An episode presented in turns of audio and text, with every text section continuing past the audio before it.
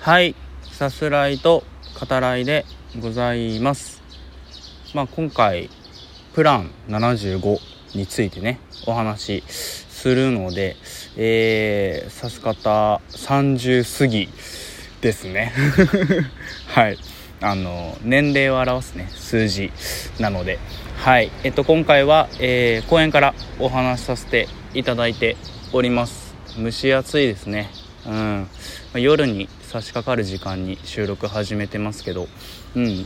えー、本当に暑い。ムシムシですね。ムシムシがひどい。あの英語の非角球、うん、で言うと、えー、ムシムシ。ムシムシャー。ムシムシェスト。合ってますか？非角球って合ってる？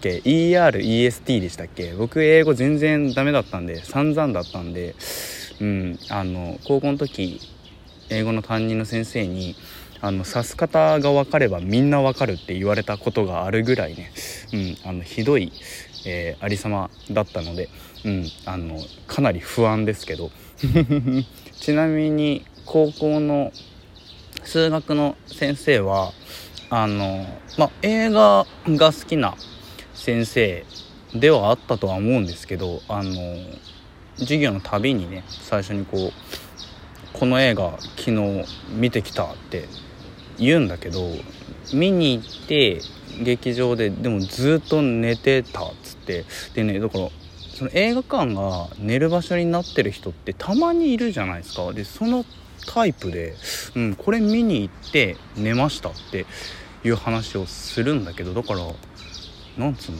場所借りて睡眠料ですよね、うん、2万1800円とか使ってたのかなって、うん、あの先生のことを思い出すたびに、うん、結構ねやっぱ値段するよなっていう。寝るだけでねみたいな。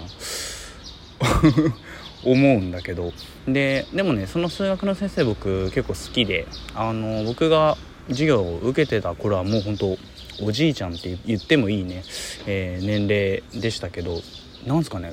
その年代の方にありがちなことなのかな。分かんないけど。要はその生徒をこう立たせて発表させるわけですね。うん、この問題解ける人じゃないけど、うん、答えは何やっつって、うん、でまあそのタイプではあって。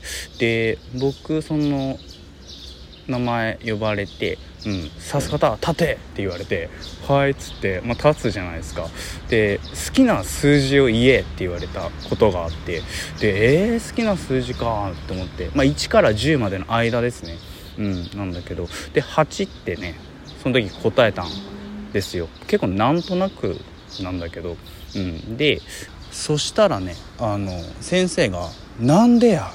さす方なんでや」って聞くわけですね。うん、でその先生の、えー、息子さんですね。もう8が好きだって言うんじゃけどあのなんで8なんや？ん なんかねこうあの眉をほんとこう8の字にしてなんで？みたいな顔をしながら聞いてきて「うん、シンメトリーじゃけえか」つって「左右対称じゃけえか」ってこう結構しつこくね、うん、あの授業の時間あるのに問いただされた 問い詰められたかな、うん、ことがありますけど、うんまあ、今ね同じ質問先生に聞かれたらいや別にないっすね。って答えますね。うんまあ多分そう答えたとしてもなんでやさす方。なんでやってなるんだろうけど。はいそういえばねその今回お話しするプラン75の中でも、えー、まあ安楽死制度ですよね。うん、75歳以上がまあ申請できるっていうものですけど、えー、その申請者へのまあ電話対応ですね、うん、オペレーターの人を、えー、主人公のみちさんですね。倍賞千恵子さんが演じてますけど、うん、があの先生って呼んでましたね。その辺りもあのみちさんの人柄がね、うん、よく出てたなというふうに、うん、思いますね。はい。でえっとまあ映画のお話の前に最近の回にもねあのギフトをいただいたりしていてあの大変感謝しております。コーヒーのねギフトをいただいたりもしてますけど、えー、今回の収録もねあの相棒ですね、えー、ワンダのモーニングショット を飲みながらと一緒にね、えー、お話しさせてもらっております。しかしまああの今この時間19時過ぎなんですけど、まあ、やっぱ日も伸びてきてね梅雨も終わったってことで、えー、鳥が鳴き止まない ですね。まあまあまああの気持ちよくね喋れるからすごい助かるんですけどうんあのいつもねゲスト出演してくれて ありがとう。はいみちさんじゃないけどねうんありがとうって。言いたくなりますね。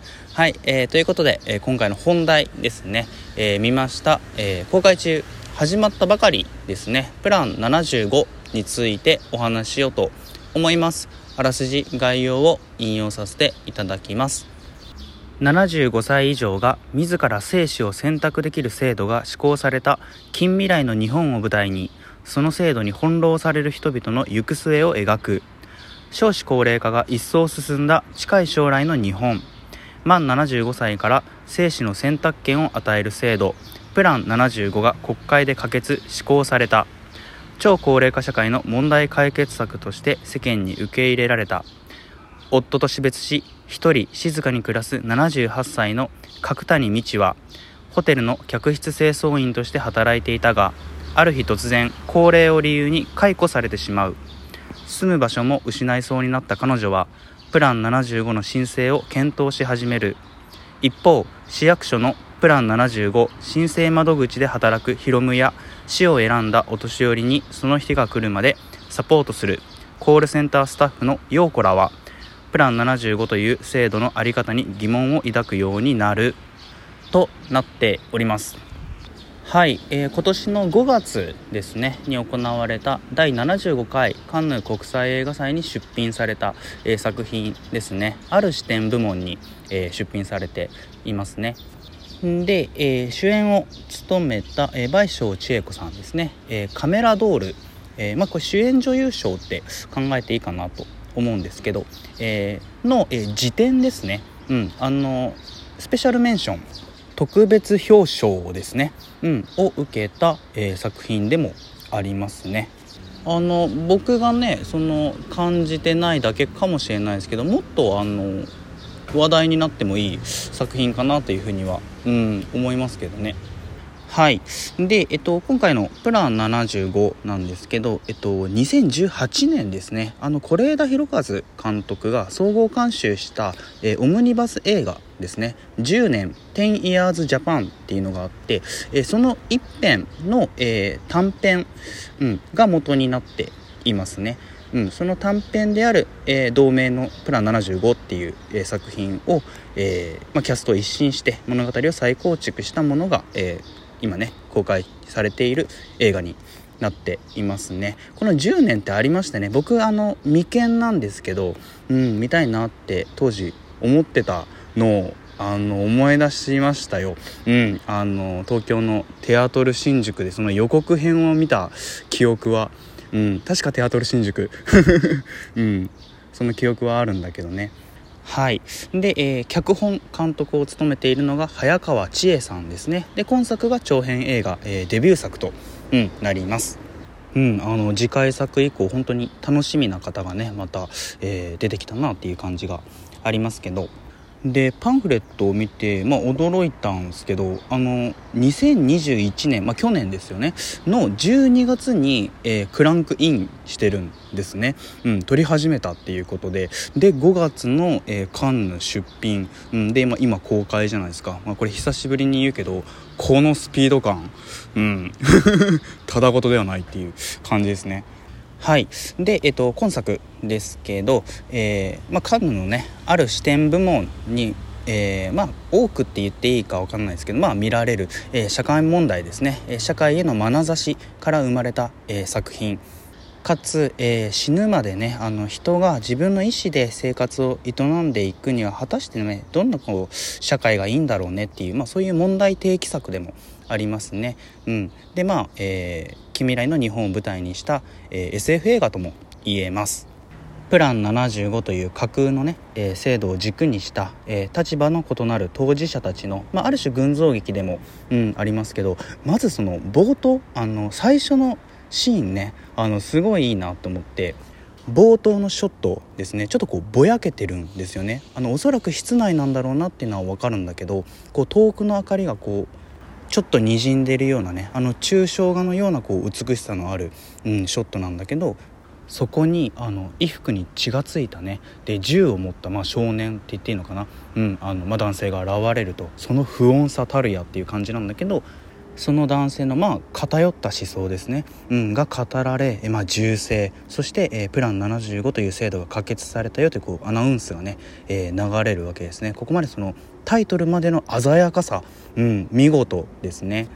はい。でえっとキャストの皆さん本当皆さんねあのいいんですけどやっぱりその倍賞千恵子さんですね、えー、みちさんを演じてますね。今回の主人公です。本当にこうつつましい、うん、あの性格の持ち主で、えー、なんだけどあのクライマックスですね。あの部屋で死を迎えた人物を見る時の瞳。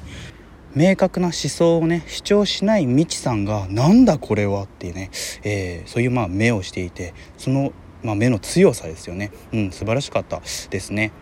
オペレーターの先生とのやり取りでも僕はあの正直何度か泣いちゃいましたね。